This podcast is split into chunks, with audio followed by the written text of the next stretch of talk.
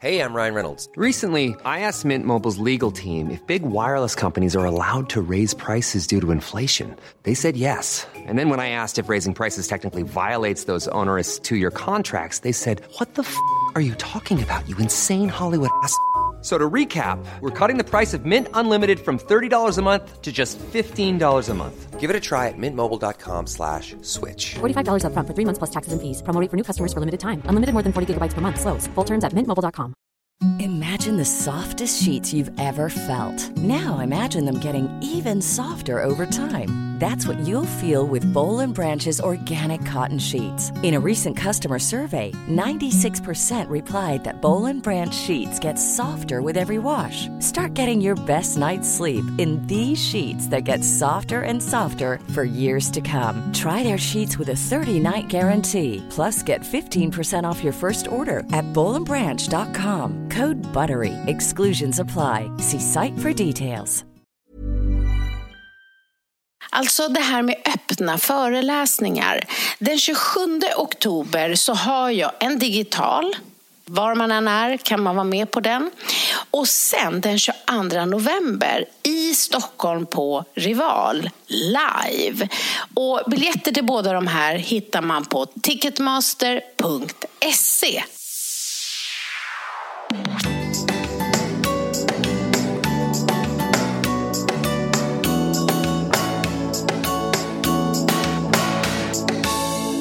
Hipp hipp hurra! Ja, eller hur? Det här är det hundrade avsnittet. Ja.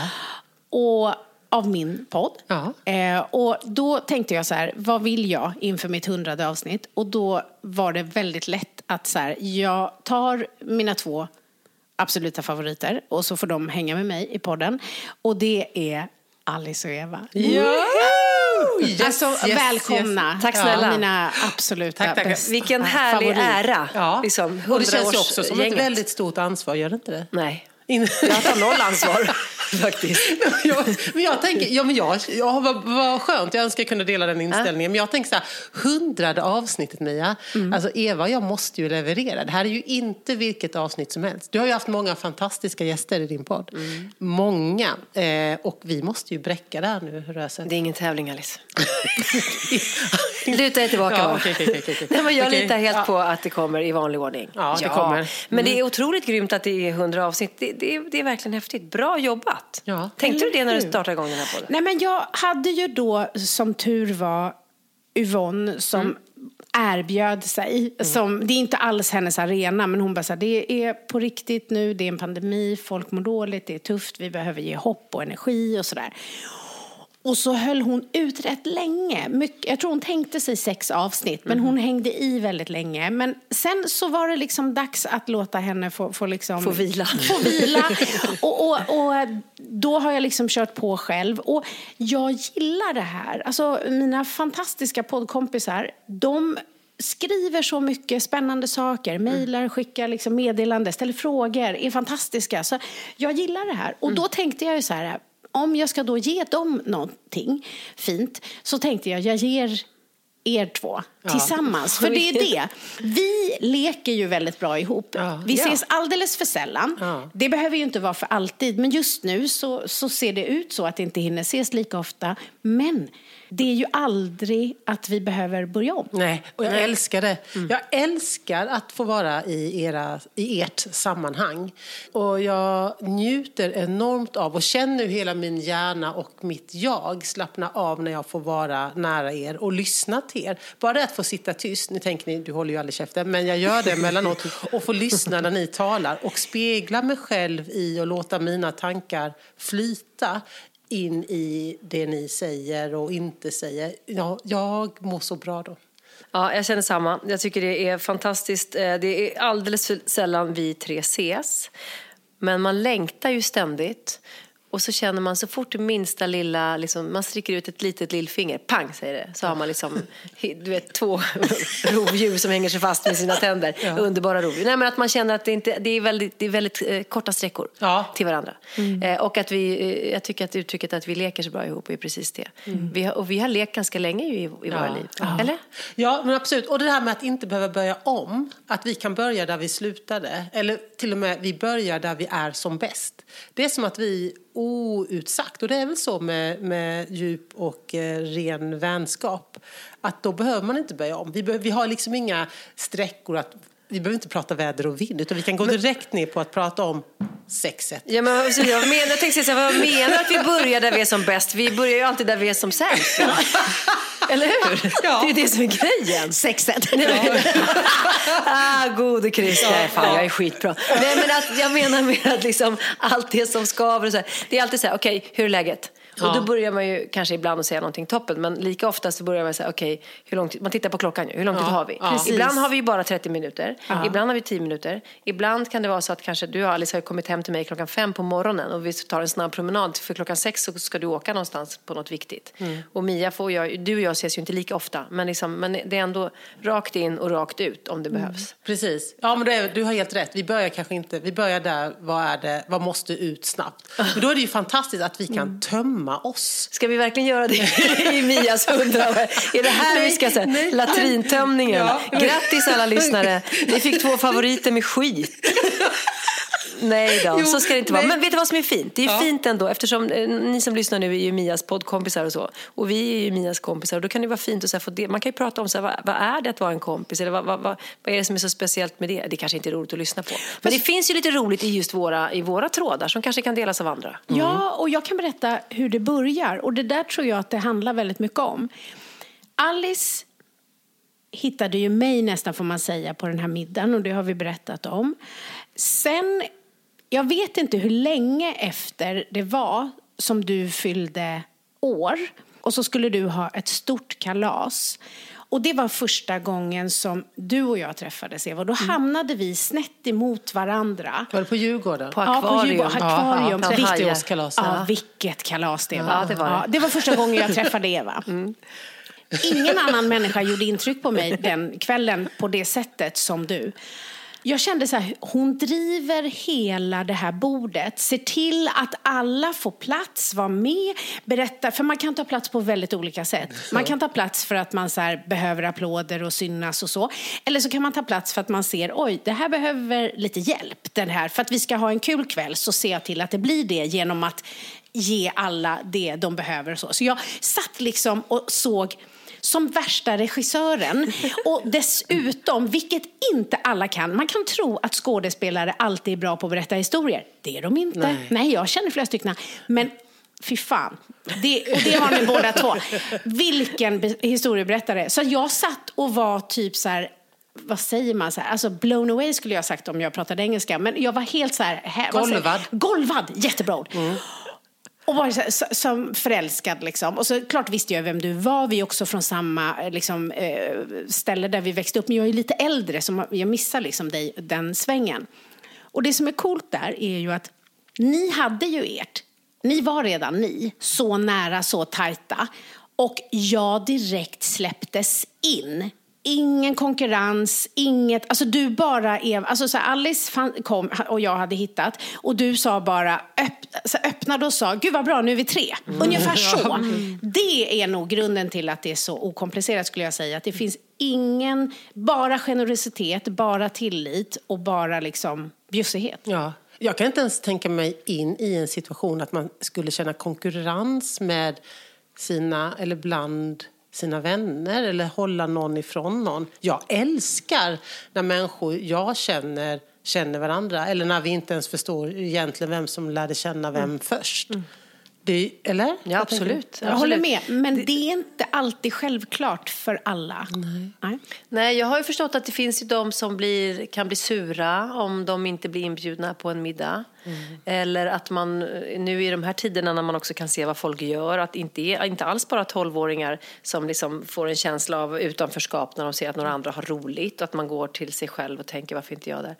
Eller att man då, som man var i högstadiet, kanske att man, ens bästis hittar en annan. Det fanns ju mycket sådana känslor som vi borde ha växt ifrån, men det är inte alla som har det. Jag har en enda bekant, en enda bekant som skulle bli sur om jag glömde bort typ födelsedagen. Förstår du? Mm. Alltså en som skulle liksom ta, ta personligt illa upp. Eh, inga andra. Mm. Vad skönt att bara en, ja, för då kan, man faktiskt, kan, då kan man ju försöka komma ihåg just den då. Ja, jo, men det, jag, jag, jag kommer ihåg allas jämt nästan. Men jag menar, det finns, skulle jag glömma er så skulle ingen av er, ni skulle, ni skulle aldrig någonsin säga någonting, skulle garva åt mig bara om jag ringde en dag efter och kom i tårtan tre veckor för sent. Ja. Med, Medan det finns, det har ju lite med vänskap att göra, så vad man grundar den på. Mm. Om man är ängslig själv eller om man liksom, ja, så. Men jag, du Mia, jag kommer ihåg den här kvällen såklart, för det var alldeles stora fest. Men jag kommer också ihåg att eh, inför din blick så njöt jag av att få berätta mycket, mycket dåliga saker om mig själv. Förstår du? Det var det. Det var det. För det har jag alltid gjort, för Alice kunnat säga allt. Men att jag, för jag minns att jag berättade så. Jag har gjort, jag har gjort så dumma grejer. Och jag, du vet, det var så roligt, för du satt mitt emot mig. Och du, liksom, jag såg att du älskade detta. Mm. Och då liksom hittade jag någon som jag kunde få berätta sånt för. Du satt ju andra och lyssnade också. Men, liksom, men det tycker jag är så roligt med ja, Det finns ju inget man inte kan säga. Nej, men, och man vill, nästan, man vill nästan komma på allt dåligt ja. man har gjort. Man vill det är som den finaste present jag skulle kunna ge er. Ja. Vet ni vad jag har sagt? Nej, Eller vet, vet ni vad jag Jag ja. älskar, vet du vad det roliga är? För eh, någon tid sedan, några månader sedan så var du intervjuad i Dagens Nyheter. En ja. stor intervju. Kommer du ihåg det? kanske var ett halvår sedan. Ja, det var några månader sedan. Ja. ja, några månader sedan. Och inför det så, så ringde en journalist som de titt som tätt gör om man har vänner som är kända eller offentliga personer och så vill de ha bara en kort kommentar där man ska säga någonting. Typ så här, ja, vi gör ett stort porträtt på Eva och vi vet att ni är vänner, kan du säga någonting? Jag bara ja. Och då sa hon så här, och, då, här, nej, men, och då var det så här, ja vad kan vi säga? då kan man ju säga sådana här eh, allmänna saker, men hon är en fantastisk härlig bla bla bla bla skit, ingen bryr sig. Ja, eh, men så vill jag ändå så här, ja, men nu ska jag inte göra det tänkte jag. Nu ska jag verkligen försöka säga någonting som ändå visar eller adderar någonting till det här porträttet. Jag vill säga någonting som inte alla redan vet. Och det är ju inte helt enkelt, för du har varit offentlig person och gjort många intervjuer och visat många sidor av dig själv på scen och på film och så vidare. Ja, så började jag försökte jag. Sen så, efter att vi hade sagt några saker, som jag ändå försökte sådär, så, sa, så var journalisten ändå väldigt bra. För då sa hon så här, ja, är det något mer? Jag hörde ju på henne att det här har hon fått av andra, och det, eller det var någonting som inte är det någonting. Och då sa jag, och då sa jag så här, jag bara, ja, men det finns ju så mycket jag skulle kunna berätta om Eva. Därför att Eva är ju väldigt, väldigt bra på att berätta väldigt mycket om sina dåliga sidor för mig.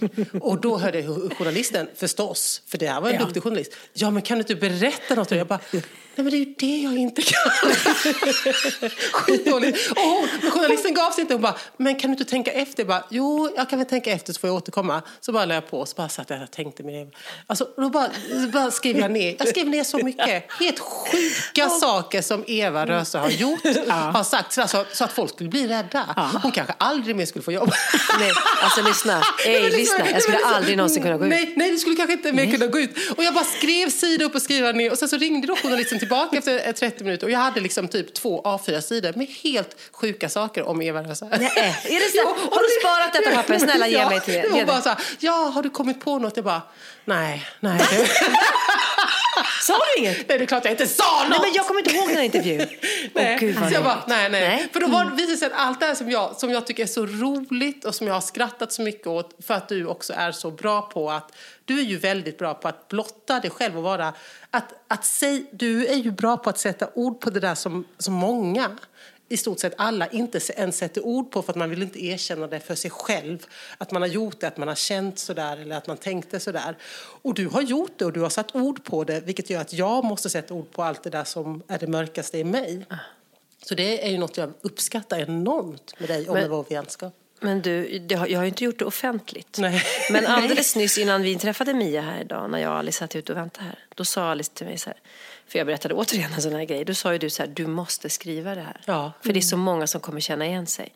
Ja, ja men det är ju jag får ju så här, ni, ni ger ju mig också, ni ger ju också varandra, man får ju så uppdrag och facklor och det, ni har listor man ska, vad man ska ha gjort på ett år och sådana saker. Att man liksom får, det finns ju också en känsla av att man måste ta sig lite i kragen Ja. tillsammans. Men vi tar- vi tar- Ni, ni två har ju väldigt mycket så, har ni inte det? Jo. Mia, kan Jo, inte du berätta ja, något men jag, jag tänker att det är precis det här. Det är så intressant nu att lyssna. Liksom när vi ska då, det är lite så här, nu reflekterar vi över oss Mm. istället för att bara liksom köra på. Och jag tror framför allt att mycket av det starka bor i att vi alla tre gärna delar det som många försöker hemlighålla. Alltså att vi känner att det är så här skönt och bara så här, gud, nej. Och så liksom, det, det, man blir alldeles lycklig. Som du säger Eva, så, här, finns, så kommer man på något så här, gud den här har inte jag berättat. En riktigt så här pinsam eller jobbig eller vad det nu är. Och så är det liksom typ den bästa presenten. Kopplat med en form av liksom driv i att så här, ja, men inte nöja sig. Alltså inte bara så här, ja ja, fast, utan så här, liksom helt jäkla, och det är det nog som är för mig tilliten, alltså så här, att vi bjussar, att det inte är en så här, liksom man träffas för att man ska så här, du vet, berätta, har du det och jag med och så, utan tvärtom så här, fy fan, vet, det här kan jag inte berätta för någon annan, shoot, är ni med, är ni redo, håll i er så. jag, fick, jag fick lite gåshud bara du sa det. Jag hade hoppats att det skulle komma något nu. Ja, ja, ja. Men, är- men sen är det ändå det här, precis som du är inne på, på Eva, att så här, lojaliteten är total. Vi skulle stötta varandra i allt, men vi skulle aldrig tveka inför att också så här, okej, fast så här, vad händer nu? Hur går det med det du ville? Varför har du ändrat dig? Och om svaret är tillfredsställande, okej. Men så här, och vad var det där? Eller hur? Alltså så här, det finns liksom, kärleken är inte mesig. Nej. Förstår ni vad jag Ja, menar? ja, För ja. ibland kan ju det mest kärleksfulla man kan ge en annan människa, det är att spegla skiten ur. Precis. Vi håller inte bara med. Vi smeker inte med hårs. Alltså vi, vi smeker ju när vi känner att den andra eller, eller de andra behöver tröst. Men jag vill bara, först bara backa till det här med tilliten. Det är ju det. Jag är inte rädd för att berätta det fulaste för er. Därför att jag vet att ni inte kommer missbruka det. Och jag vet att ni älskar mig ändå. Och det är ju att den villkorslösa kärleken är ju, den är ju det största villkorslös kärlek. Att jag kan berätta, vet ni, det här har jag gjort, det här har jag känt, det här fula som jag nästan inte kan uttala vill jag att ni ska veta. Och så vet jag att det ändå landar i en kärlek till mig. Och det gör ju att när ni sen då säger, det där var ju jättehemskt Alice, vi förstår att det känns jobbigt. Vad tänker du nu? Då blir det ju som att jag nästan tvingas att också förhålla mig till det för att det har hänt, det har landat, men det kanske också kräver ett eh, agerande. Det kräver, fast utan att känna kravfullt på något sätt, men det, det, det är liksom en framåtlutning i att jag också har blottat mig för er. Förstår ni hur jag tänker? Jo, absolut. Eh, men men det, som, det som ni nu säger då, är det här någonting som ni skulle kunna till exempel dela med dem som ni lever med? Nej. Allt det som jag säger till er? Nej. Nej, Är det för er så? Nej inte alls.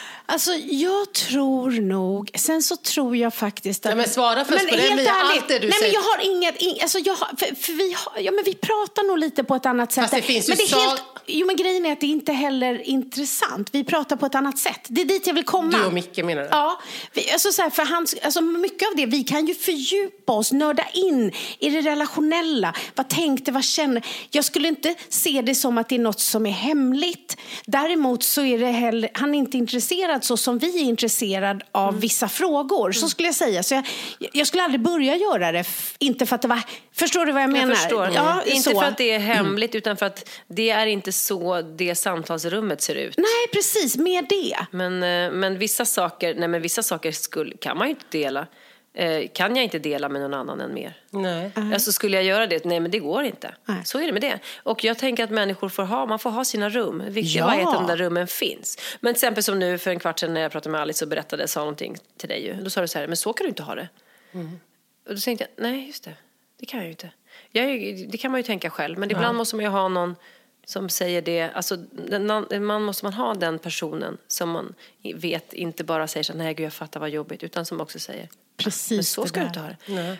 Ja, och det är också jobbigt, för det skaver ju lite, men det, det knuffar ju en kanske förhoppningsvis framåt. Ja, och så länge det inte blir som så att jag undviker er för att jag vet att ni säger så till mig att, att ni inte bara accepterar och håller med, då är det okej. okej. Men så länge jag fortfarande attraheras till er fastän ni säger att ja, men det där måste du göra någonting åt eller hmm, eh, känns det där riktigt bra egentligen och så där, så är det ju ändå en Ja, men för mig är det en del av definitionen av en sund relation. Och vet du vad det götta är? Att man känner så här, ett, jag är helt absolut dum i huvudet, jag borde inte få gå ut, jag borde vara fastlåst med en halskedja någonstans liksom vid Vadstena slott. Liksom hur det är orimligt att jag ens går på gatorna och folk eventuellt till och med tycker att jag verkar härlig. Att, ja, men då, då, då, liksom, då tänker man ändå att fan, jag är ju, att den här stora vidunderliga känslan av att men gud, jag är inte ensam. Jag är Nej. faktiskt inte ensam. Nej. Och det är väl det, när du sa till exempel, Rallis, att det här borde du dela med folk. att Vissa saker, i- vi lever i en tid när man delar väldigt mycket och väldigt många människor är otroligt sårbara och öppna kanske på sina forum där man kommunicerar både i poddar, det kan vara radio eller man sitter och talar ut i en soffa och, och, eller skriver själva. Att man, att man också, vi får ju mycket tröst och stöd hos andra. Så här. Ibland kanske det kan upplevas gränslöst och så men jag har aldrig någonsin tänkt att mina delningar ska nå utanför ert rum, säger vi då. Jag har liksom aldrig tänkt att det skulle gy- gynna någon. men, liksom, nej, men, däremot, nej, men däremot om man kan tänka att man kan använda, jag har ju en lust och längtan att använda allt det som jag har inom mig på något sätt till, att, till mitt jobb, för nu har jag valt det här jobbet, att man skriver och hittar på sagor och så här. Så det är klart att, eh, Fast jag tycker också att det kommer med ett ansvar. Så tänker jag. Nu kanske jag gör för stor sak av det, men det tycker jag. Alltså, vi, jag anser att jag har ett ansvar som människa gentemot andra människor. Eh, Vad för jag, ansvar? Nej, men jag tycker att jag har ett ansvar som vuxen till exempel, att föregå med gott exempel. Jag tycker att jag har ett ansvar att säga ifrån om jag ser om jag ser något eller hör något. Och det ansvaret är baserat på att jag är, eh, lever i ett fritt land. Jag har ett ansvar att, att visa civilkurage. Jo, Jag men har- det- det så, så här, ja, men det, alltså, om jag ska dela upp det, det är ett ansvar som jag känner att jag har och som jag vill ta. Därför att jag kan. Jag lever i, i den bästa av världar. Jag, jag har ett, eh, ett bra jobb, jag har, har pengar, jag är frisk och så vidare. Det kommer med en massa ansvar. Jag har fått läsa på universitetet och så vidare. Eh, men sen så tycker jag också att jag har ett ansvar att vara ärlig. Till exempel, jag tycker att jag har ett ansvar att inte spegla en, en falsk verklighet eh, gentemot andra. Att, jag har, att det är ett ansvar jag vill ta att också visa att livet inte är perfekt som något jävla Instagramkonto med filter på. Det tycker jag är ett ansvar jag har som vuxen. Jag har ett ansvar att eh, tala om Ja, men att vi, alltså, men, eller så här, nu kommer det här kommer att låta helt löjligt. Men jag tänkte på det när jag duschade med min, mitt barn, äh, här, ett av mina barn häromdagen, som når ungefär i, till min mutt i, i slidhöjd. Ja. och vi, för att tala klarspråk. Ja, totalt, men Och då så ser jag att hon tittar eh, eh, på allt hår. Alltså jag ser hennes blick har fastnat. Liksom, att, Mm. och, och jag tittar ner och ser att det ser ju inte Klokt ut. Ni vet ju. Ja, Ja, gud! Det ser Mia, det här har inte vi ju snackat om. Nej, Just det. det. men, nej, men så här, jag ser, men jag Jo, det ser fantastiskt jo, det ser ut. fantastiskt Ja, men jag ser ju att hon tittar lite så här förundrat över vad mycket hår eh, eh, mellan min mammas ben. Och, hon, och hennes blick är ju inte dömande utan hennes blick är fascinerad, Mm. liksom lite så här undrande. Och då vet jag att jag tänker så här, först då vill jag liksom skyla mig. För att man, det är inte så ofta någon Mm. annan tittar på en, ens kön. Tyvärr, kan man nej, nej. tycka. Ja, nej. Men sen så tänkte jag så här bara, så vill jag ju ändå så, så tänkte jag så här bara, nej men vänta nu ska jag inte, nu ska inte jag eh, agera på något sätt som gör att hon, som ändå är ett litet barn, tycker att det här är konstigt. Mm. Det, är, det är mitt ansvar som mamma, som kvinna, att, att säga så här, ja så här ser, Mm. så här ser det ut. Så, där. så jag försöker liksom så här, oj, jag bara, ja titta, visst är den fin, säger jag. Mm. Ja. Och skrattar åt mig själv. Och hon bara, eh, alltså, skrattar inte alls lika mycket. Men jag tänkte att jag ska inte säga någonting om nu att det är mycket hår eller att man kan raka. Eller så. Varför skulle du säga det? Men jag vet Bra. inte. Nej, men men, det det- var min, så här, jag Ja. hann tänka en massa tankar för att jag såg hennes lite så här chockade blick. Men jag menar, din mamma sa väl aldrig något Nej, jag sånt? vet. Men jag tänker nu då, hur ser eh, slidor ut på bild i allt för många konton och i tidningar och så vidare. De ser inte ut som min Nej. kan jag säga. Nej. Även fastän den är en helt vanlig eh, kvinnoslida för en kvinna. Mm, Men slidan är väl ändå hålet Ja, upp, förlåt. Alice? Det Men vad, vad, kall, vad kallar man då? Det här hår, kön, vulvan, hår, vad, kallar, vad heter det då? Men du kan väl säga muttan eller snippan? Eller Ja, vad? snippan det- låter ju töntigt, ja, men muttan, vad säger man? Men slidan är väl ändå Ja, gången nej, jag upp? slidan är, men så här, kön, mitt könsorgan. Ja.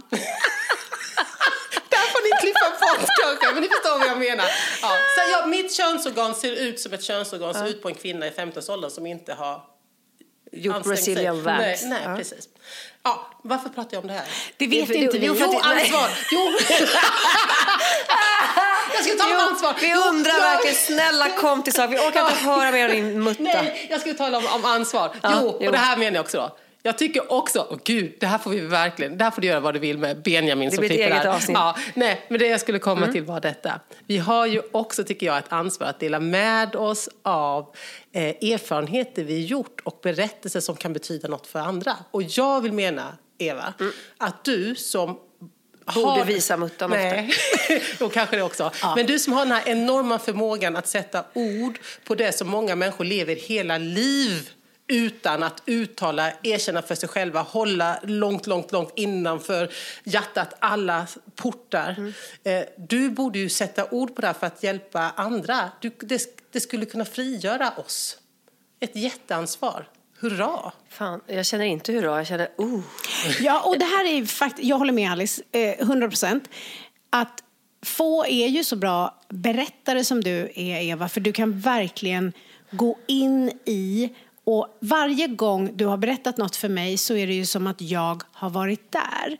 Alltså du berättade ju alldeles nyss innan vi satte på on en middag du var på och en person var lite allergisk och, och ja, du, du var lite skön i sådär hälsningsfrasen och det var, och jag tror ju nästan att jag var med för du målar upp liksom, man känner smaker, man ser bilder och samtidigt har du ju också mycket tankar. Du är ju en person som inte så här lättvindigt bara liksom lät en känsla du fick åka förbi. Utan du tittar, känner, tänker, analyserar. Alltså har vi haft ett samtal om någonting, låt säga skam säger vi. Nästa gång vi ses, då har det fortsatt hos dig. Då har du liksom fördjupat det där och så har du kommit på något till och så hänger du vid. Så att du har ju verkligen liksom inte bara känt känslorna utan även gått tillbaks till dem, tittat på dem. Så du har så många berättelser i dig som du dessutom har talang att bara skita ur dig. Så att det jag vill då säga, som jag tänker att Alice sa via sin egen slida, vilket är det roligaste jag har varit med om, men i alla fall, så jag säger det utan att ta med min slida, eh, så vill jag säga så här. Du är skyldig oss att få ur dig berättelserna för det skulle berika våra, och då pratar jag också om våra poddkompisar här, våra liv. Så att det är det, tror jag du säger Alice, att det, det är inte bara det att så här, jag vill vara bra, utan jag har fan en skyldighet att så här, vad kan jag ge till världen? Ja, och Eva, du har gett oss jättemycket, vi är jätteglada för det. Men tyvärr, du kan inte slappna av, det räcker Nej, inte. nej. För det här har vi ännu inte fått. Nej. Så att jag tror att poddkompisarna sitter och tänker, men gud vad är det de berättar för varandra om alla hemska saker. Mm. Alltså vissa saker, och ganska mycket av det vi delar när vi själva, vi kan inte prata om det. För jag det kommer bli så här, om jag skulle skriva, Men säga kan- här, synd att hon skrev så ot- otrovärdigt. Synd att det var science fiction. Man bara, nej, allt var sant. Allt var Alltså, sant. Men får jag bara ett sak? Var det vi tre som var på Yasuragi och träffade Kiki, Bettan och Lotta? Nej, Nej, det var det inte. det var det inte. Nej, det var någon annan kompis som du tydligen har. Men Jävla gud, alltså vi var inte bjudna tydligen. Vi, Vi var inte nej, där, Alice. På Vem var du där? var på riktigt. Har du varit på Yasuragi utan oss? Nej men visst var det ni som var där Snälla, med mig? Du har, inte- du har nej. aldrig tagit med oss på Yasuragi. Vi har aldrig varit på Yasuragi med Vi fick inte följa med. Nej, vi brukar vara på Grand Hotel. Ja, just det. Jag och Mia själva utan dig. Och det, det, det här är triad. Ja, inte det var- Betta, Lotta. var Det är triad vi hänger Det var med. någon annan riot då. Ja, alltså jag kan berätta. Ja, klipp bort. Ja, klipp bort det, vad tråkigt. Mm, Synd, det hade ju kunnat varit jätteroligt. Ja. Nej, men vet du vad jag tänkte på så här snabbt nu då? Nu kom vi in till eh, Mias podd och eh, då, så man kan ju ha, om man är jättedålig på att spela piano som jag är, fast jag var, har tränat lite på det, men då kan man ju känna att varför lever jag ens? Mozart hade ju gjort- liksom komponerat en symfoni när han var sex år gammal. Alltså det är ingen mening med någonting ju. Så kom man in till Mia idag. Mia har jag känt i x antal år, jag vet inte hur länge, men jag kände i alla fall dig när du bodde i din etta långt utanför stan, då allting var turkost också. Du hade turkosperioder. Det hade jag Du, flytt, du flyttade ju med in till ettan på, på Söder, minns du Ja, ja, ja, Allt var turkost. Brännkyrkagatan? Ja, det var sen ettan. Men Det var först sen. han Först var det Skärmarbrink. Ja, och där då var jag och fick naglarna gjorda tror jag. Och liksom själen eh, sjölyd och naglarna gjorda. Och sen var det ettan där med, med eh, turkost. Skitsamma, men från den eh, vägen. Nu har du liksom gett ut så att 1300 böcker. Du föreläser runt i hela Europa. Du har startat en podd. Och nu när jag kommer in här på ditt kontor då är det en stor tavla, nämligen för er som lyssnar, fullt med post-it-lappar. Och då visar det sig att Mia också håller på med TV, skriver en egen tv-serie. Och då känner jag så här, ah, ja, oh, bla bla, du har ett ansvar att berätta. Jag har inte, jag har inte skitit ur mig mig egentligen någonting i, i min värld, tycker jag. Jag gör ju bara det andra skriver, vilket jag ändrar på lite nu. Men jag, jag tycker det, jag, jag ska säga att det är en svaghet, att inte Ah, jag tycker det är svårt att ta mig själv på allvar. Ja, ska gudarna veta, jag är ju inte klok. Men jag menar, Mm. jag tycker att det är svårt att... Nej, jag skulle nästan vilja ha lite mer knuffar för att det är så jobbigt att skapa någonting eget också så att det är lättare att göra det som någon annan serverar en. Ja. Liksom. Förstår och så, ni? tror- ja, och så tror jag många känner. Ja. Alltså i sin, utifrån sina egna liksom, verkligheter så tror jag att, att många inte tar sig själva på tillräckligt stort allvar. Nej. Varken sina egna känslor och upplevelser utan man lallar på eh, och hackar i sig och tänker att ja, det är väl som det är. Och jag tror att vi alla, jag menar, Ja, men tveklöst. Kan, kan inte du känna igen det, Mia? Jag tror inte att mång, alldeles för många inte tar sig själva på tillräckligt stort allvar. Ja, jag tror också att vi ibland förminskar betydelsen någonting som vi faktiskt har att berätta egentligen kan ha. Både ibland förminskar den och tycker så här, inte det här är väl inget som någon är intresserad av. Eh, eh, eller så gör vi det också för stort. Liksom att vi tänker att så här, men gud om jag ska skriva någonting då finns det för alltid. Så här, ja, fast det finns ju så jävla många fler böcker så folk glömmer. Så att jag tror man är så, alltså det kan både bli så litet och så stort. Mm. Förstår du? Så att då, och så tror man ibland att man har all tid kvar.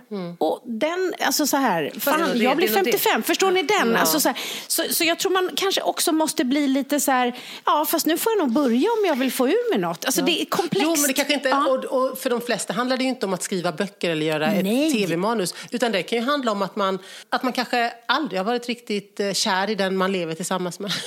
att, eh, och känna att ja, ja, men nu är det ju så, nu har vi de här barnen och vi har, det funkar ju bra. Ja, men- Men, men- då får man ju nästan kramp. Jag skulle vilja flika in att jag tycker att många också tar sig på alldeles för stort allvar. Det kan ju också det var det jag kände också, att det blir så här, så gud ska jag göra det här, då måste allt vara perfekt och så hur ska det bli och allt det där. Jag menar det. Fast det menar jag nog är att inte ta sig själv Ja, jo, men jag fattar, fattar, Ja. fattar. Men, men du, en sak som man kan reflektera över nu när det är 100-årskalas här. Ja. Jag satt på en middag med någon man från London för 100 år sedan med en liten stuga utanför, i Skåne. Han var där tillfälligt. Och eh, man säger en världsman kan man väl säga. En världsman som har liksom, eh, en jetset-snubbe som har levt. Metropolit. Ja, det kan man gott säga. Men, och, och, och man kan tänka att han skulle uppleva att han har levt hela sitt liv i toppen. Han var rätt ung då, men säg att han var 50. Men, men han har fortfarande ganska mycket kvar. Men han sa så här, nej jag har börjat räkna mina somrar, sa han. Och han hade då börjat inse så här, nej men han är fortfarande i svinget liksom. Eh, Allting står på rätt ställe så att säga och han kan leva gött. Men han börjar räkna sina somrar och tänker hur många somrar i Sverige har jag kvar? Han var gift med en svenska. Hur många midsommaraftnar? Hur många julinätter? Och så, under ett helt liv. Och så inser man att de är ganska korta. Hur många somrar har vi kvar om vi ska tänka att det här är those dancing days när vi fortfarande kan göra saker utan rollator och liksom eh, för mycket artrosmedicin. Liksom. Det tyckte jag var ett intressant perspektiv. Det skulle jag vilja skicka med till alla som en present idag. Fastän, är det inte så vi ska tänka? Hur många somrar har vi kvar? Det kan vi inte veta. Men om vi kan tänka att om man får vara frisk då, om vi tar hand om oss själva så här. Eh, hur många somrar har jag kvar att leva? Shit, alltså det är inte så många om man tänker på att siffran 30 inte är mycket till exempel. För fem år sedan skrev jag en bok. Jag tänkte att det skulle bli min sista. Jag fyllde 50, det råkade bli en till. Men då, då vart, det, det, det hände för mig vid 50. Jag tror att det, här, man tänker halvtid fast det kanske det absolut inte är. Men det blir något väldigt så reflekterande och det var lite säkert klimakteriet som gjorde att det var lite sådär. Men då började den boken precis så. Jag tänker att jag jag räknar med 25 somrar till. Resten får nog vara bonus, för man vet inte med artrosen hur rörlig man är. Eh, sen kanske det inte alls blir så många, men det är ändå det jag behöver liksom på något sätt. Och så här, hur vill jag då förhålla mig till de här 25 somrarna? Vad är viktigt på riktigt? Och det är den att ta sig på allvar, tror jag, liksom, du är ute efter. Det här att inte kasta bort liksom, tid på saker som inte är betydelsefulla samtidigt som man absolut inte ska gå runt och vara allvarsam konstant därför att vi måste hämta läkning i glädje och trams och det gillar jag med våra. Vi kan prata superdjupt och så kan vi prata jätteytligt, liksom allvar, trams, alltså det där. Men att man faktiskt tittar lite på så här, okej, okay, 25 år kvar Fast och då jag... har jag snott fem av mina, ja. så jag har 20 nu. Mm. Fast jag har nog mm. aldrig tänkt, eller fall inte på väldigt länge så långt. Jag tänker nog att jag har en som, alltså att det är nu. Jag, fast jag är nog väldigt bra på att att verkligen leva nu, nu, nu och tänka att jag kan dö när som helst.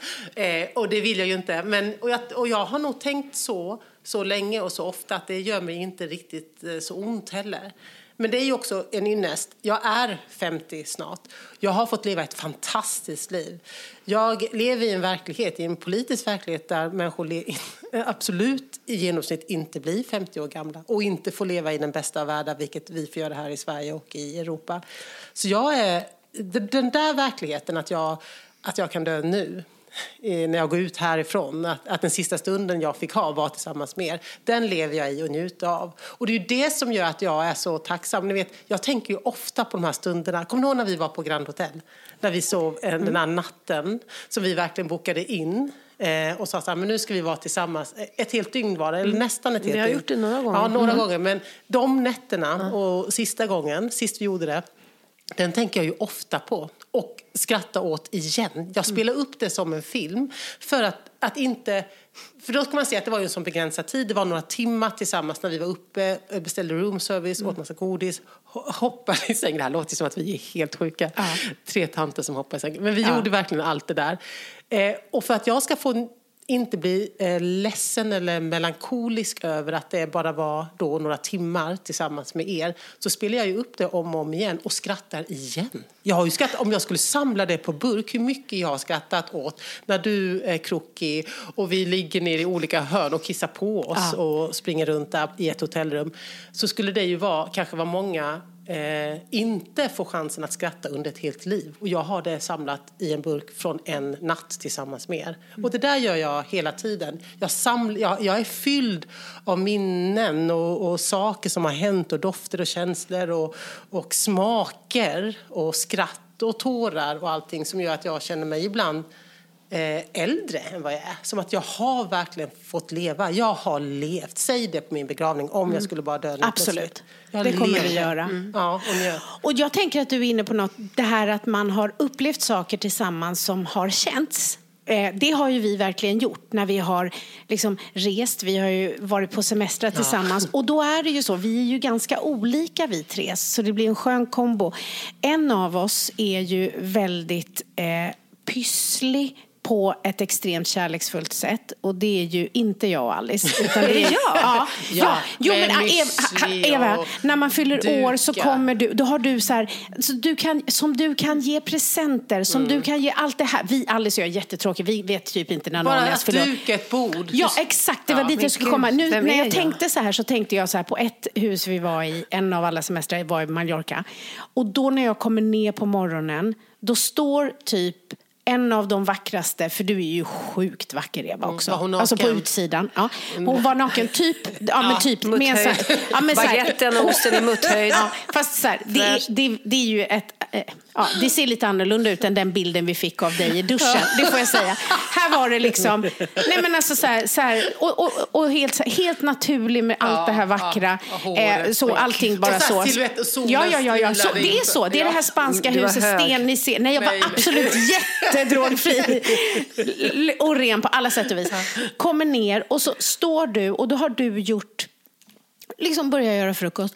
Och då är det så små skålar med, med en liten röra. Och sen är det också så en liten blomma där. Och du vet, det är på det här sättet som gör att man bara blir helt så här imponerad och berörd men inte att det känns som att du gjorde det för att så här, vi ska fatta att så här gör man. Alltså, för det finns inget annat än bara jag hade kul och fick lite feeling och eftersom jag är så här jävla konstnärlig så fattar jag att man kan göra det så här vackert och snyggt och så lägger jag en blomma där.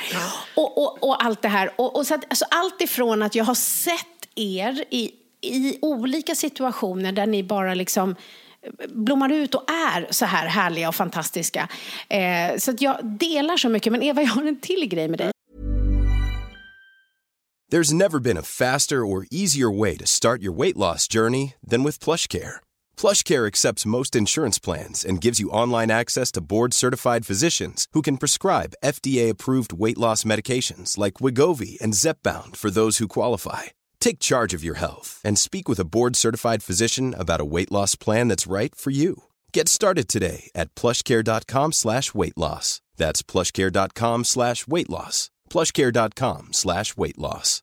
Imagine the softest sheets you've ever felt. Now imagine them getting even softer over time. That's what you'll feel with Bowl and Branch's organic cotton sheets. In a recent customer survey, 96% replied that Bowl and Branch sheets get softer with every wash. Start getting your best night's sleep in these sheets that get softer and softer for years to come. Try their sheets with a 30-night guarantee. Plus, get 15% off your first order at bowlandbranch.com. Code BUTTERY. Exclusions apply. See site for details.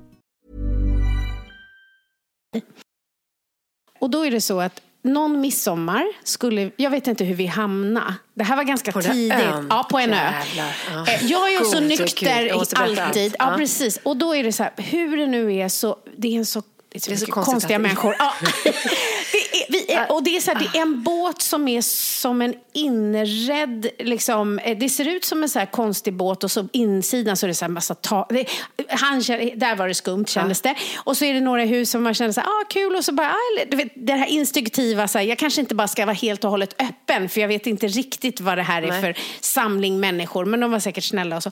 Så det är fullt med folk och det är midsommar och det är allting. Nej. Ja, nej, nej, det var, nej, det var nog bara jag. Va? Fast jag var på ett konstigt ställe också Ja, du har också varit på ett Ja. Men hur det nu, alltså den här festen skulle man säkert kunna prata om, ett, men det är också hur festen slutar. För då är det så att på något sätt så blir det som att jag ställer upp och då tar med mig Evas kompis därifrån eh, och åker bil. Och det, här, det är liksom på något sätt ö, sen måste jag åka bil Du jättelångt åker båt från en ö och du åker bil. Du skjutsar väl honom i typ... i- 300 timmar? Ja, men 300 timmar.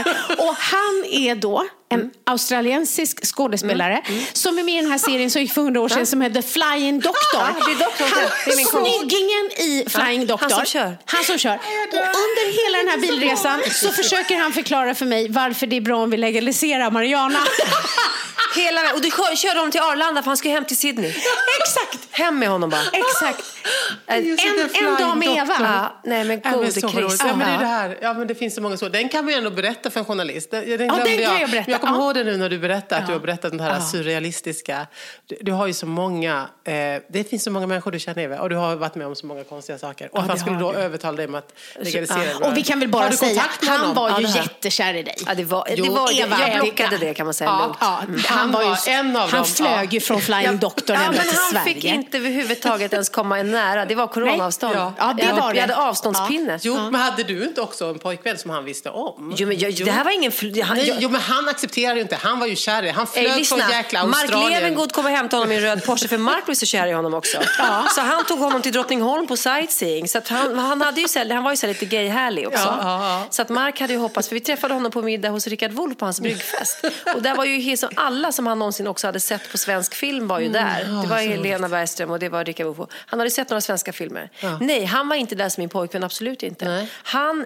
Okej, ska jag, nej, jag kan inte dra det in på det. Det är så absurt att det är i rum man träffas. Fast det är det så är konstigt. jättekul. Jo, Ja, men det jag var kan dra- jätteroligt. jag ska dra- så länge sedan. Ska Ja, jag dra det berätta. snabbast jag kan då? Så får ju Benjamin Men jag tycker också att alla poddkompisar ska googla upp nu The Flying Doctor. Flying Doctor, För alla, snyggingen är det. snyggingen, alla vi i vår ålder vet ju om Ja, Jag ska, försöka, jag ska försöka verkligen berätta det här så effektivt jag kan. Hur, för det roliga är så här, om man tänker på Alice och Mia, det som de har just sagt så här, okej, eller som Alice framförallt sa, hur man ska då fånga dagen, vi kanske dör imorgon. Ja, men då ska jag säga att jag är rätt bra på det. det är, jag är rätt bra på att fånga dagar Mm. faktiskt, det kan jag lugnt säga. Men den här dagen fångades på följande sätt. Jag var på eh, Dramaten ensam och såg, nej med min syra och såg en föreställning. I pausen stod jag och dricker en kopp kaffe och så blev jag approcherad av en man som kom fram och började snacka engelska. Och så lite om föreställningen och typ så. Och så när han har gått efter någon minut så kommer min stora syra fram och säger så här, fy fan vilket jävla dåligt raggningskrig. Han snackar engelska med dig, du fattar själv. Jag känner igen den här snubben, han är ingen jävla engelsman alltså. Jag sett han känner igen den där liraren, alltså. han har hängt på Bobadilla, jag känner igen honom som fan. Nej, nej, nej, det där är ingen jävla sa jag känner igen absolut inte. Fy fan vilket lågt raggningstricks liksom. Fy fan, nej, nej, nej, glöm det. Så jag tänkte, ha han låtsades vara en engelsman, vad, vad lökigt liksom. Men min syrra har tydligen sett honom. Vilket hon ju då också hade. men inte på Bobadilla som var en klubb i Stockholm för länge sedan. Sen sätter vi oss ner i salongen efter paus och eh, vi ser klart den här föreställningen och så säger jag, vi hade, nej, vi hade också börjat prata. Så jag sa så här, jag jobbar, eller, han frågade, what are you doing? Ja, men jag jobbar här. Jaha, sa han. För han var också skådespelare. Han var i Sverige just nu för att han var här med en film på en festival. När han förstod att jag jobbade i huset och jag förstod att han var skådis så sa jag så här, jag ska hit och se en föreställning imorgon. Om du vill så kan du få följa med. Så här som jag då gör. Man bjuder in någon för då vet man aldrig. Det händer kul.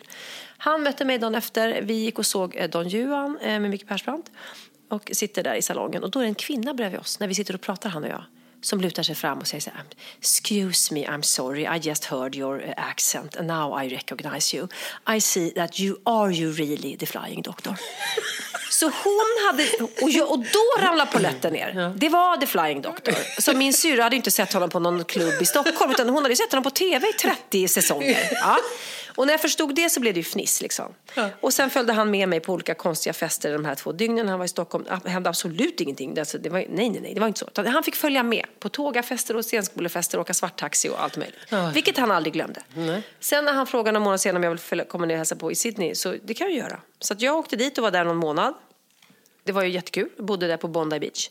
Sen plötsligt så är det jag som ska vara med i den här Don Juan-föreställningen. Och då ska vi gästspela i Sydney. Eller i Hongkong och Nya Zeeland såklart. Man hamnar på så konstiga ställen. Ja. Så jag hör av mig till honom efter något halvår och säger du, jag kommer, gästlanda, eller jag kommer landa i Sydney och ha sex timmars paus. Eh, bara så du vet. Då hämtar han mig på flygplatsen. Alla andra sitter kvar i, vid gaten. Han hämtar mig, jag får skaffa något snabbt visum. Vi åker ner till Bondi Beach. Jag får surfa där på stranden och liksom bada och åka runt. Vet. Helt koko. Och sen tillbaks liksom. Eh, och på den här föreställningen. Och sen när det kommer en sommar efter något år till så, så kommer han upp till Sverige. Mm. Och då är ju vi redan liksom kompisar. Så jag lånar ut min lägenhet till honom. Flyttar in till min syrra. Ja. Eh, och li, bor lite hos eh, någon pojkvän. Ja. och sen bad jag att få delad vårdnad om honom de här två veckorna. För jag orkar ju inte vara hans värd i nej, två nej. veckor. Där kom Mark Levengood in. Där kom alla möjliga människor in som tog hand om honom. Mm. Och där hamnade vi också på den här jättekonstiga En midsommarnattsdrömfesten med såpbubblor och folk var utklädda. Och Mia fick sen skjutsa honom till slut hem. men det här är kanske, är det 20 år sedan? Och vi har fortfarande ja, kontakt. Ja, det är 20 år sedan. Ja, vi har fortfarande ja, kontakt. Flying Doctor. Ja, men jag, vi, vi är fortfarande kompisar. Ja. Men, ja. Underbar, ja. underbar historia. Ja, ja men du är bra på att fånga dagen. Du är faktiskt bra på det. det ja. Eh, alltså, och det är det som det finns som... Alltså, det faktum att du är det har ju genererat alla dessa berättelser som vi inte kan berätta för journalister. Men som du har ett ansvar, en ja, ja, förbannad skyldighet att skriva ner och göra, göra det. Man ska, inte, om. man ska inte vara rädd för folk. Nej. Det är väl det. Nej. Man ska inte vara rädd för folk. Nej. Nej. Eh, ska... och det är faktiskt inte. Och det är ju verkligen inte ni heller. Och jag skulle vilja säga en sak. När du berättade alldeles nyss och du säger så här, jag, är, jag lever för dagen eller jag känner att jag har ett ansvar. Då kan man kanske ibland, för du är så vältalig och retorisk, kan man ibland kanske tänka att det är liksom en yrkesroll som talar. Mm. Mm. Men då vill jag säga till alla som lyssnar att det är inte det. För jag och Mia, vi som känner dig, vi vet ju att det här är någonting som du, det här är alltså någonting som Alice på riktigt i hjärtat lever efter och menar. Lever efter och menar. Det vill jag att ni ska fatta, ni som hör henne prata. Jo, för ibland hör man dig prata, ja, du står det, liksom ja. i någon talarstol, du är i en politisk debatt. Förstår du? Det finns en mm. retorik som är ja. Men då vill jag bara att ni som hör ska förstå att nej, det här, det här är liksom djupt rotat. Och ja, hon lever så som hon lär. Vilket Precis. är helt sjukt. Ja, men det är det som är, det är ju helt sjukt. Ja. ja, men alltså, om vi ska vara helt ärliga så är det ju helt sjukt att du då, alltså, sjuk, alltså så här, du väljer aldrig en enklare och mindre krävande väg och jag beundrar verkligen det. Det gör ju att man per automatik vill vara lite bättre. Liksom, för du orkar det där lilla extra.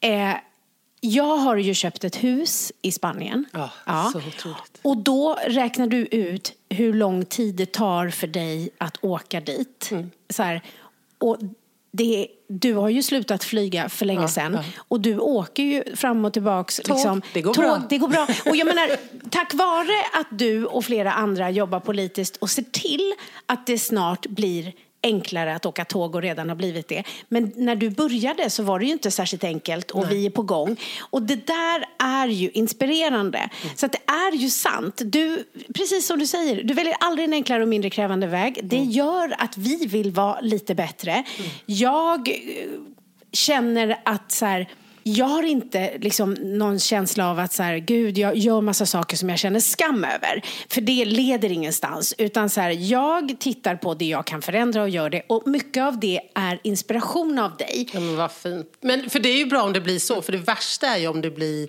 om att folk känner sig eh, liksom skambelagda eller skuldbelagda. Vilket precis som du säger, skuld och skam leder ingenstans. Nej. Eh, utan, eh, för jag känner nog tvärtom att jag ofta ibland eh, möter just den reaktionen när jag berättar hur jag faktiskt lever mitt liv. Vilket, jag gör ju, eh, vilket ju inte är något krångligt för mig. Jag går ju inte runt och lider, tvärtom. Jag har ett underbart liv. Men ibland håller jag igen för att jag märker att människor eh, i någon sorts självcentrering känner sig utpekade för att de inte lever så. Ja, men för att jag fortfarande flyger, Ja, till exempel. Ja, men, och det kan ju bero på att människor inte har gjort de valen eller inte kan göra de valen jag har gjort och så vidare. Och så vidare. Men nu spelar du över det här med huset lite eh, snabbt. Det är ju så fantastiskt att du har eh, din resa och som har då eh, genererat i väldigt, väldigt mycket och sen har gjort att du har kunnat uppfylla en dröm som du har haft så länge. Jag har haft den här drömmen sen lägenheten på 24 kvadratmeter som jag kallade etagevåning för jag hade ju en loftsäng. Ja. Eh, där, innan Ja, jag men- skrev min första bok, Ja. så hade jag den här drömmen om att få... För det är ju så att första gången jag flyttade till Spanien så började jag knarka. Ja. Andra gången jag flyttade till Spanien så hamnade jag i fängelse. Så jag vill få göra det här nu Ja. på riktigt. Nej, men du- alltså så här hela Det vägen. så, Ja. jag, vi unnar dig så och du kommer ju bli liksom älsklingen i den Men här eh, gud. stadsdelen, byn. Tänk vad Eh, kul vi ska ha där. Ja, men så, Ja. Det roliga är då att när Mia då skickar bilder på det här huset. Nej, men det här har jag ju skrattat så mycket åt. Att det här huset då är ju ett hus då som är ett, ett gammalt hus som eh, ska liksom målas om och renoveras. Men där då de ägarna som byggde det här huset också hade den intressanta smaken att måla in barn i muralmålningar. Ganska läskiga Ja, men typ, barn. tänk er så här mosaik, eh, liksom konstverk på, Ja. på ytterhuset på, på väggen. väggarna. Ja. Barn som kikar fram bakom liksom en, en stam. Eh, eller och ser lite galna Ja, ut. ja, spökbarn. Spökbarn. Ja. Så vi vet inte vad är det för det är ett gammalt hus, det kan vara Ja, vilka andar som helst. Och då roliga är då när jag säger så här till, till Mia, när jag skrattar så mycket att Mm. jag inte ens kan smsa och bara, vad är det för barn på väggarna? Mm. Och då säger Mia så här, snabbt då, för det, det är samma timme som de har köpt det här huset. Så då säger de, ah, men det kommer målas över. Sen inget mer med det. Sen så frågar jag efter några veckor, men hur har det Nej, gått nu, panik. nu med väggarna och har de målat över? Ja, det, det är klart, men, säger Mia, eh, de, eh, eh vi hade ju bara skickat en bild på ett barn, var det inte så? Ja, sen- en, en av mosaikmålningarna. Ja, och sagt så här, jag bara, take away please. Take away. Men då hade de lämnat de andra så de har bara tagit bort. Jag trodde liksom att vi fattar Nej, att så här, barn. galna, Galna barn, barn, eh, på väggarna, vill, ytterväggarna, liksom, eh, vill jag inte ha. Men, men det var tydligen bara den specifika ena gal, så vi vet inte vad det här blir. Och vet du vad läskiga är nu? Vet du vad känner du? Kommer ni ihåg spöket på Canterville? Nej. Va? Ja, Va? ja, ja, ja, ja. Blodfläcken i vardagsrummet som de tvättar bort varje dag och kom tillbaka varje natt Ja, klockan tänk när 12. barnen Jag är ledsen Mia, men vet att, vet att ni, må, ni kan måla och måla mycket ni. I'm so sorry. När du sen går ut och tar en liten smygis där, en liten där, så vid, muralmål. Nej men när du någon gång går ut i fullmåne och Ja, vänder dig om. Och, då är och så säger på Micke, där ju." Micke, vad sa du? Det är inte Micke. Det är inte Micke Mia.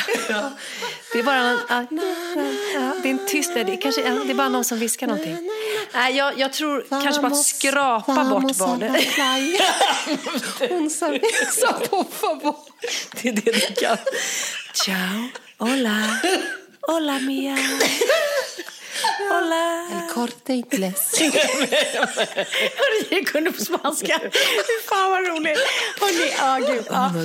Nu kommer ju det här vara med mig, men då vill jag bara så här... En Grattis till huset. Ja, men verkligen. Jag är nästan... Oh, apropå då att jag har eh, bara 20 somrar kvar.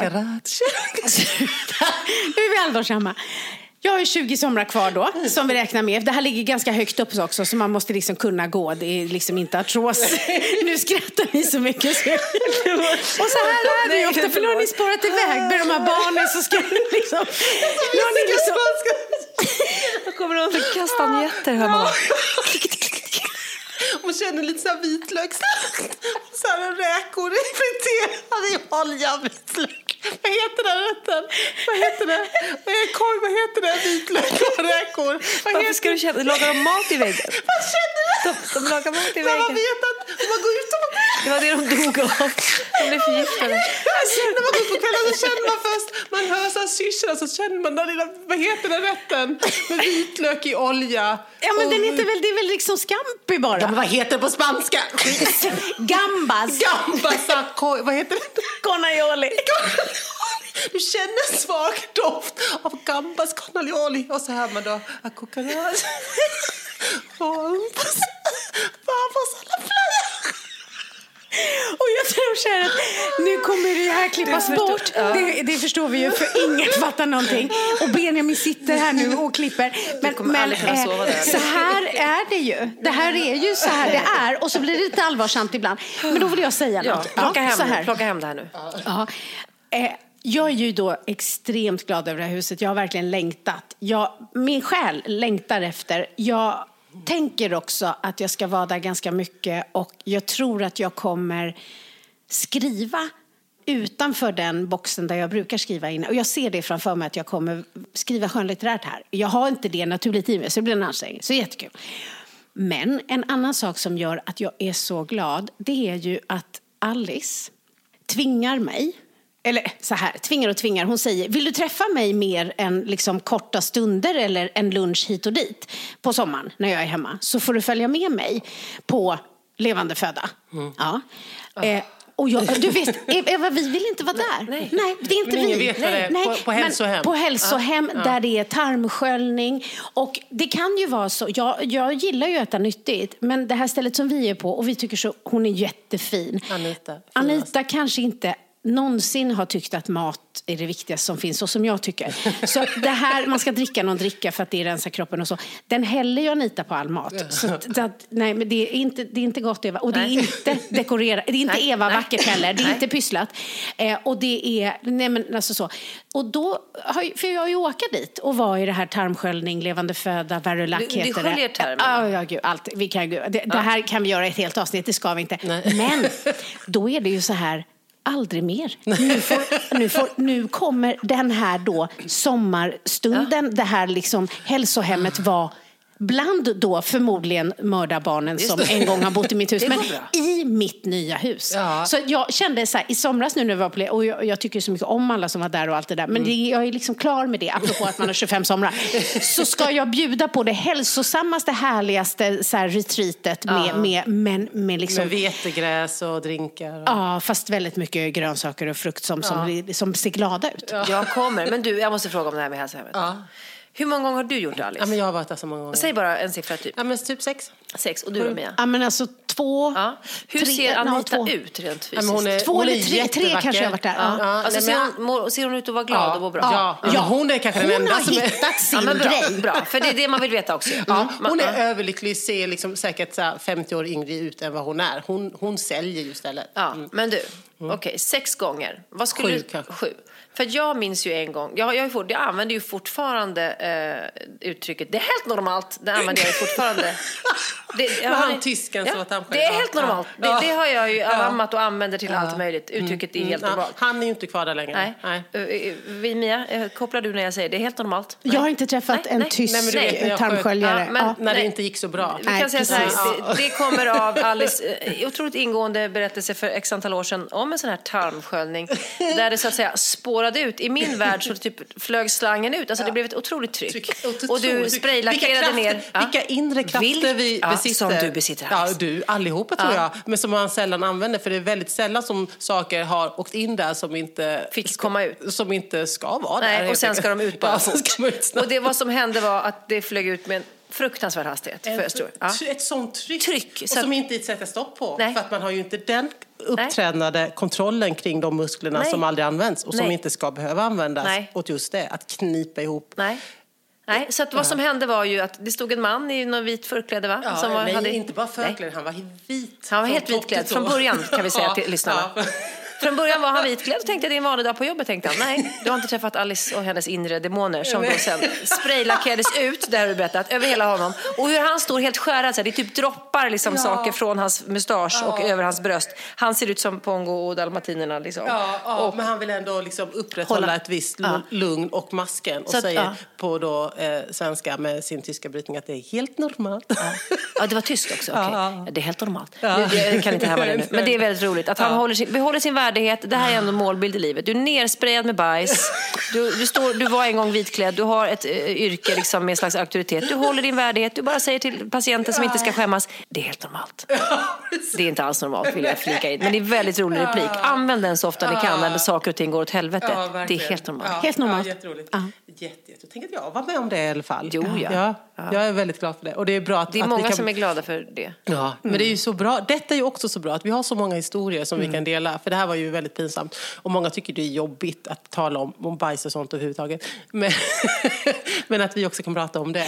Och då, apropå då vad jag ofta pratar om i podden, nämligen det här med självledarskap. Det vi gör när vi då alltid delar det där som man reflexmässigt kanske skulle vilja liksom inte bjuda på, men vi har fattat poängen med att göra det. Det är det som är att träna skamtålighet. Vilket bra ord. Ja, visst är det bra? Och skriva upp det. Det är Jag också- jag skitviktigt. skriver också skamtålighet. skamtålighet. Så att skammen försvinner när vi pratar om svåra eller hemska eller så, vad det nu än är saker i trygga miljöer. Så att det här med att vi pratar om saker som inte ska, och alla ni poddkompisar med era kompisar, vi pratar om saker som inte ska lämna rummet därför att vi kan berätta det sen när det har lagt sig, men det vi gör det är att vi delar det för att det ska liksom bli befriat från skammen. Alltså det är en skamtålighets... För det är det som jag älskar med er, för ibland kan man ju behöva berätta en historia kanske fyra, fem gånger och den har fan inte blivit roligare nu och man fattar att den måste bli kul för annars sitter den som en sån här, "Ugh", tyngd och bara så. Men jag behöver ju bara berätta en historia för er en gång så tar ju ni över den och gör den kul. Ja. Alltså den, med er hjälp så går skamtåligheten så mycket fortare. Det är ju en av de coola sakerna i den här triaden. bra. Ja, ja, ja. mycket och bra ord mycket, också. mycket bra. Och, ja, ordet är verkligen bra. Och Skam just- är väl ändå den värsta känslan. Ja, Den är så Och den, farlig. Den, den, den rotar sig ifrån att man är liten. Jag ser det på mina barn också. Skammen är liksom, fan det är ju det värsta, värsta. och då, skuld. jag vill bara säga först då att det är viktigt att vi kan känna skam. Mm. Kan vi inte känna skam över psykopater. Alltså är jag dum mot dig ska jag skämmas för det är drivkraften som gör att jag vill ställa till rätta. Men vi, tyvärr, om man tänker som, som art, människor, och, och, och särskilt med konsekvenserna av den tid vi lever i. Vi, jag brukar förenkla och säga att det finns sund skam, alltså jag är dum, jag skäms, skärper mig, eh, ställer till rätta. Men sen finns det den osunda skammen som vi kan känna över hur vi ser ut eller vad vi sa eller vad vi gjorde eller vad någon annan sa. Eller, alltså saker som bara hämmar våra liv. Eh, för hade vi inte haft den sunda skammen då hade ju inte mänskligheten fortsatt växa. För vi är liksom rädda att bli utstötta i flocken. Annars hade ju ingen klarat. Vi måste ju vara, alltså, ensam kan man vara stark, stark men det är tillsammans vi skapar magi.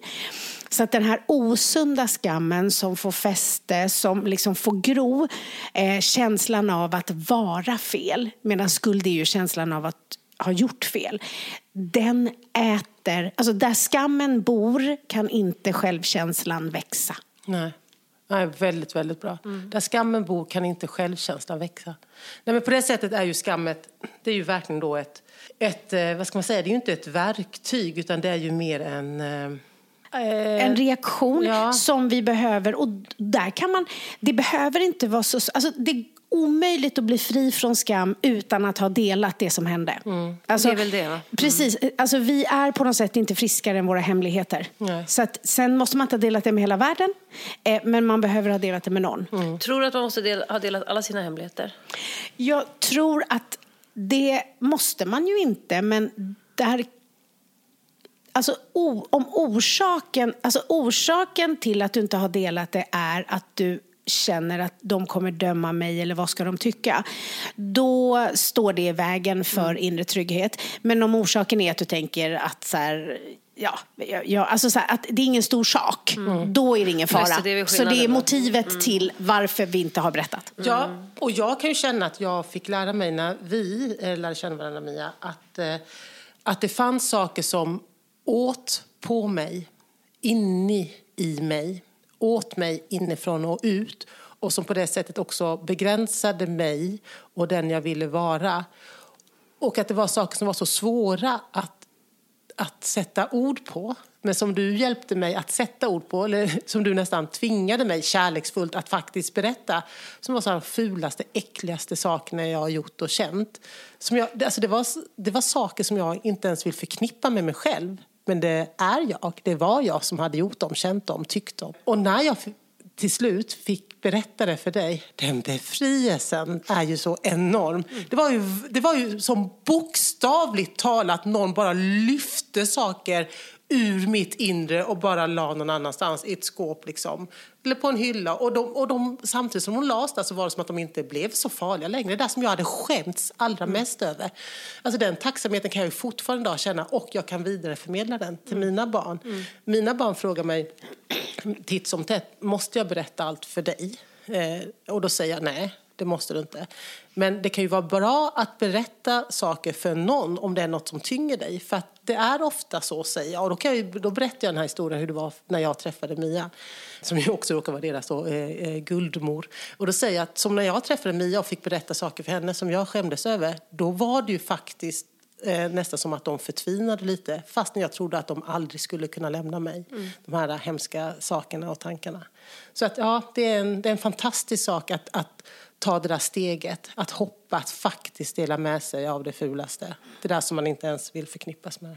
Du, jag kom på en sak faktiskt som jag lärde mig av dig när vi var små. Eller då, vi var ju små, jag var ju tonåring. Men liksom, en sak som jag inte var van vid eller uppväxt med, men som du gjorde, som jag har ju praktiserat. Och nu tror ju folk att det kommer ifrån mig, men det gör faktiskt inte det.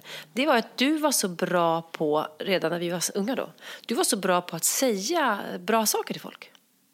Jaha. Ja, men så här, väldigt direkt. Ge komplimanger. Ja, Ja. direkt, liksom, så här, som att det inte var en grej. Eh, att eh, du, sa, du kunde säga så här, Åh, vad, vad det nu var. Jag minns att du, som, du tog liksom, folk med storm. Så här, du kunde liksom, genom att bara säga något fint till dem.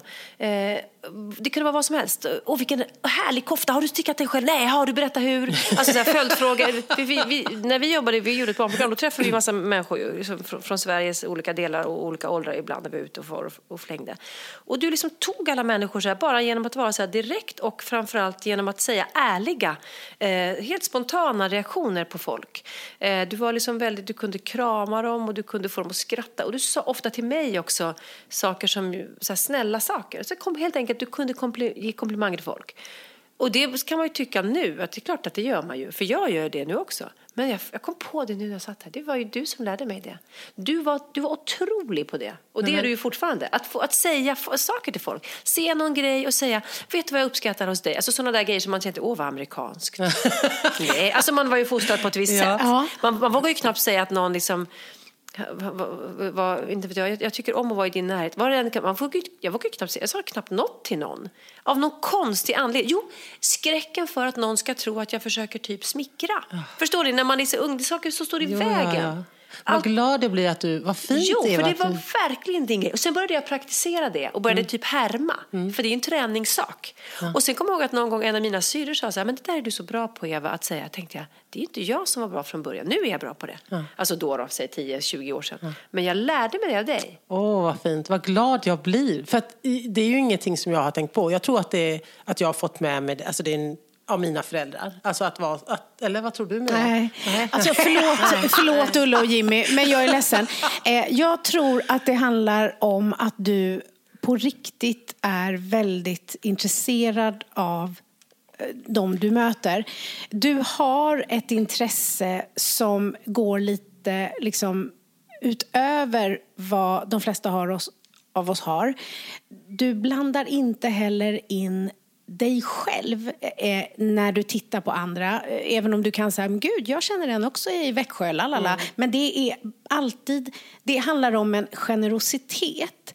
Du är intresserad av människor och du vill ge det du upplever tillbaka. Det är som en slags, jag kan inte förklara det på något annat sätt. Men Alltså, jag jag går ju aldrig ut och tänker så här, och nu ska jag, vilken Nej, jag menar det. jag- Tvärtom. Nej, det- tvärtom. nej, Det- allting och vet kommer du- så spontant hela tiden. Det är det som är det Det härliga. som kommer också är precis det du beskrev. Det är så bra, för du är så bra på att berätta. Det som är skillnaden mellan en del som är bra på att säga snälla saker, det är ju intresset. För det är ju inte bara så här, vilken fin tröja, utan det är så här, vem har stickat den? Var kommer garnet ifrån? Alltså du är på riktigt, på djupet, intresserad av det. Inte bara, jag säger att du är snäll så jag får en, det, du med tillbaka. Alltså när du ger komplimanger så ger du det på sättet som gör att människor inte känner att de direkt tvångsmässigt måste ge tillbaks.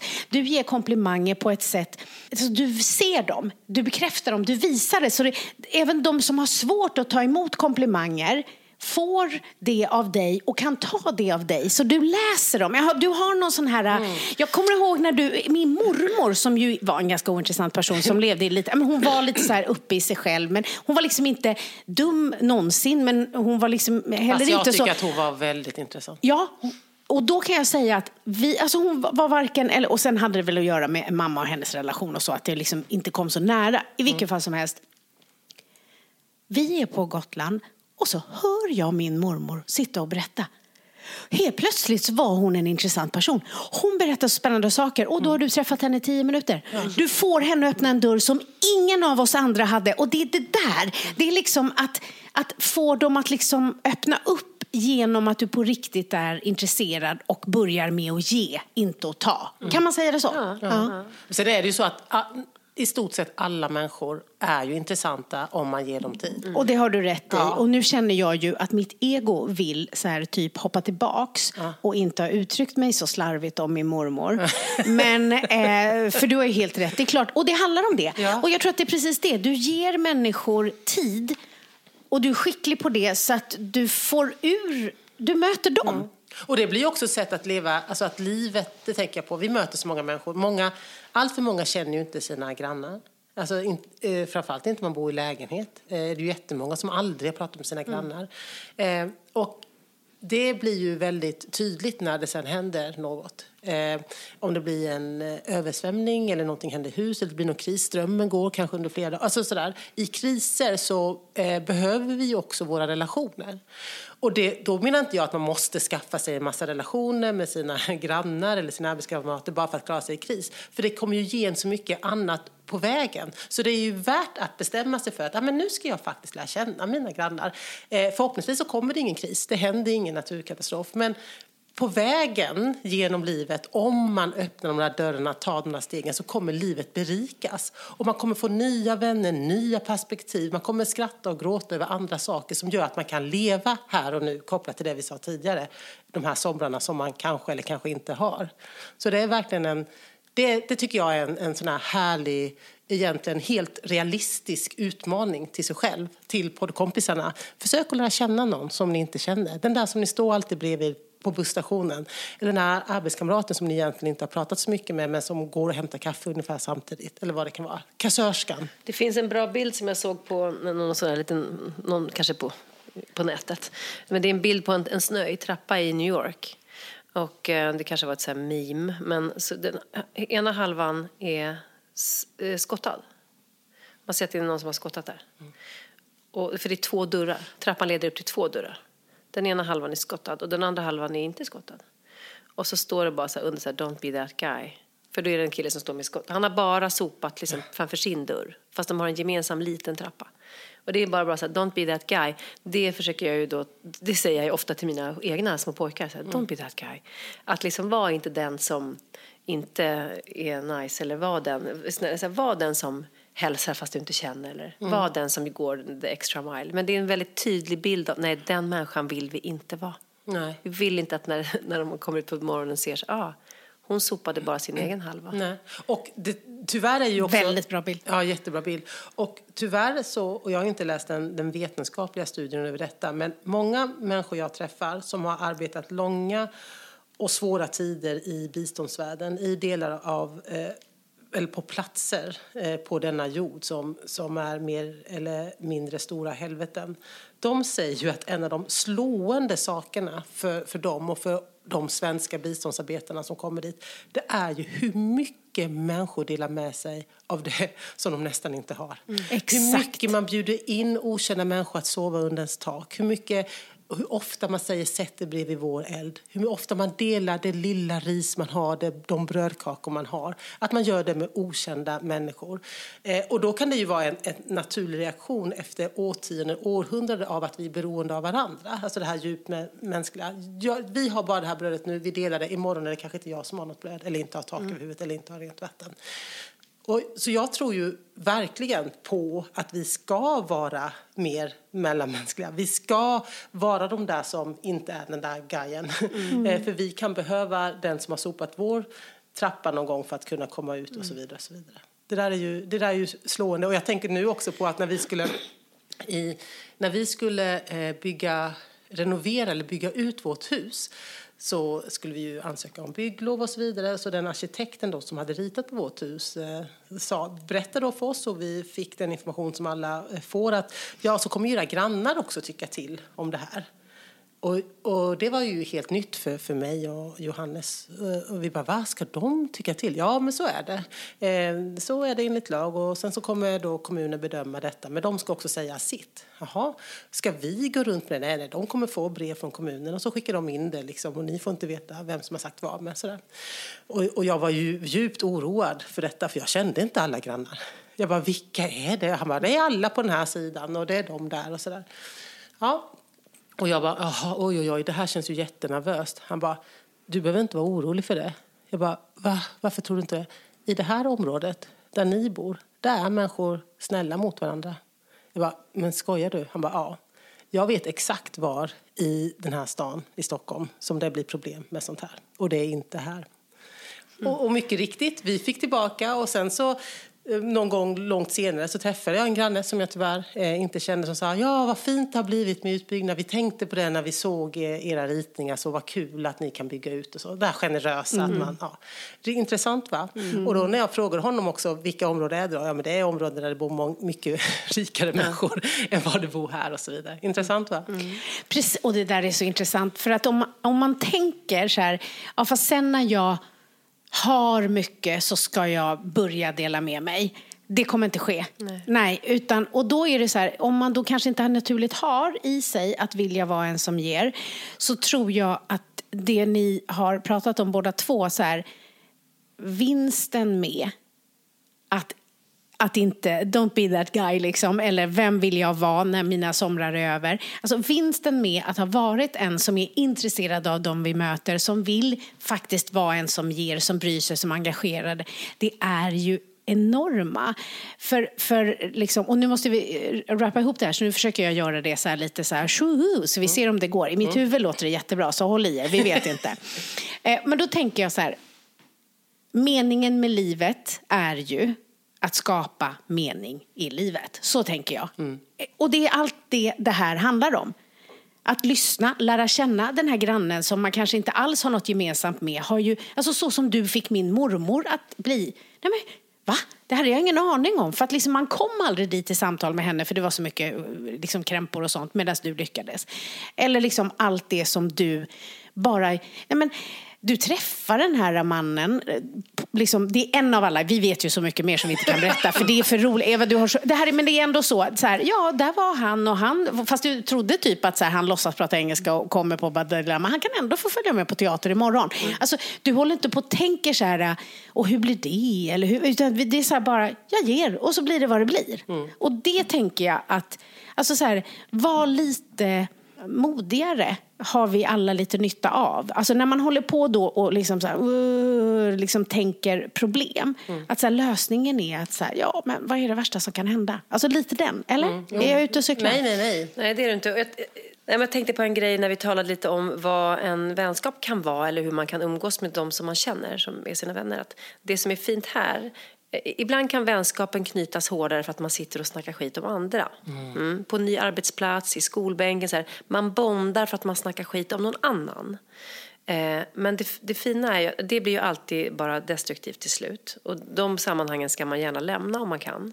Men det fina som vi gör då, kommer jag på när vi snackar, det är att vi snackar skit om oss själva. Det vill säga, förstår du? Ja, och det är toppen! Det är ett outtömligt ämne och det blir ingen dålig eftersmak. Nej. Så det skulle jag vilja skicka med. Fan, gör det Ja, istället. men det, Ja. Vilket fantastiskt så här, hundrade avsnitt av slut. Tala skit om er själva. Va? Det är budskapet. Det Tillsammans inte- med era vänner. Och bjud på det. Bjud på det. Och det är precis det. Så här, vad, är vår, liksom, vad är receptet på vår vänskap? Hur funkar det så bra? Jo, vi pratar skit om oss själva istället i grupp. Och, och det är liksom, ingen kommer åt det. det nej, och men vi det är har hur mycket som helst också. Och vi, det tar aldrig slut. Och vi har känt varandra i liksom, Ja. Ni har känt varandra i typ 30 år och jag har Ja, känt er i 20. Ja. Eller vad det nu blir. Ja, Eller, ja, va? ja, ja, Det är så mycket. Vi- Vi, har, det ja. finns så mycket att gräva ur om, man, om man tittar inåt. Och, och då tänker jag så här att eh, vi, ni kan väl komma tillbaks eh, eh, vid 150 Går det bra i alla fall? Ja, ja, ja. ni får komma Eller kan vi tidigare. säga 200 så kan vi ha som mål att leva fram tills dess. Just det. Ja, ja, så ska okej vi ha då. samlat på oss jävligt mycket. Ja, vilket vi precis. redan har. Ja. För jag, Så- jag har så- jättemycket att säga nu när vi lägger på luren här. Ja, precis. Och då kan det ju hända att jag råkar ta hit er mm, en och en då, då till dess. Ja, ja. Men ett, ett sånt här vänskap, det kör vi varje hundrade. Så, Absolut. eh, jag älskar er. Ja, detsamma. Jag Detsamma. älskar er. Ja, Mm. jag älskar Och er. Hipp, tack alla poddkompisar. Hoppas att ni känner lite av hur viktiga de här tanterna är för mig. Hej då! Hola.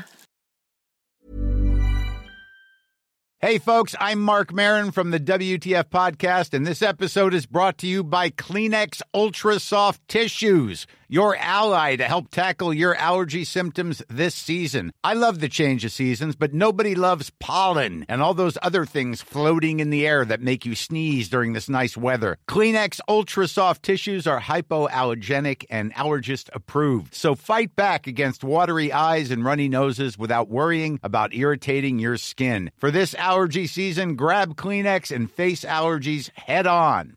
Imagine the softest sheets you've ever felt. Now imagine them getting even softer over time. That's what you'll feel with Bowl and Branch's organic cotton sheets. In a recent customer survey, 96% replied that Bowl and Branch sheets get softer with every wash. Start getting your best night's sleep in these sheets that get softer and softer for years to come. Try their sheets with a 30-night guarantee. Plus, get 15% off your first order at bowlandbranch.com. Code BUTTERY. Exclusions apply. See site for details.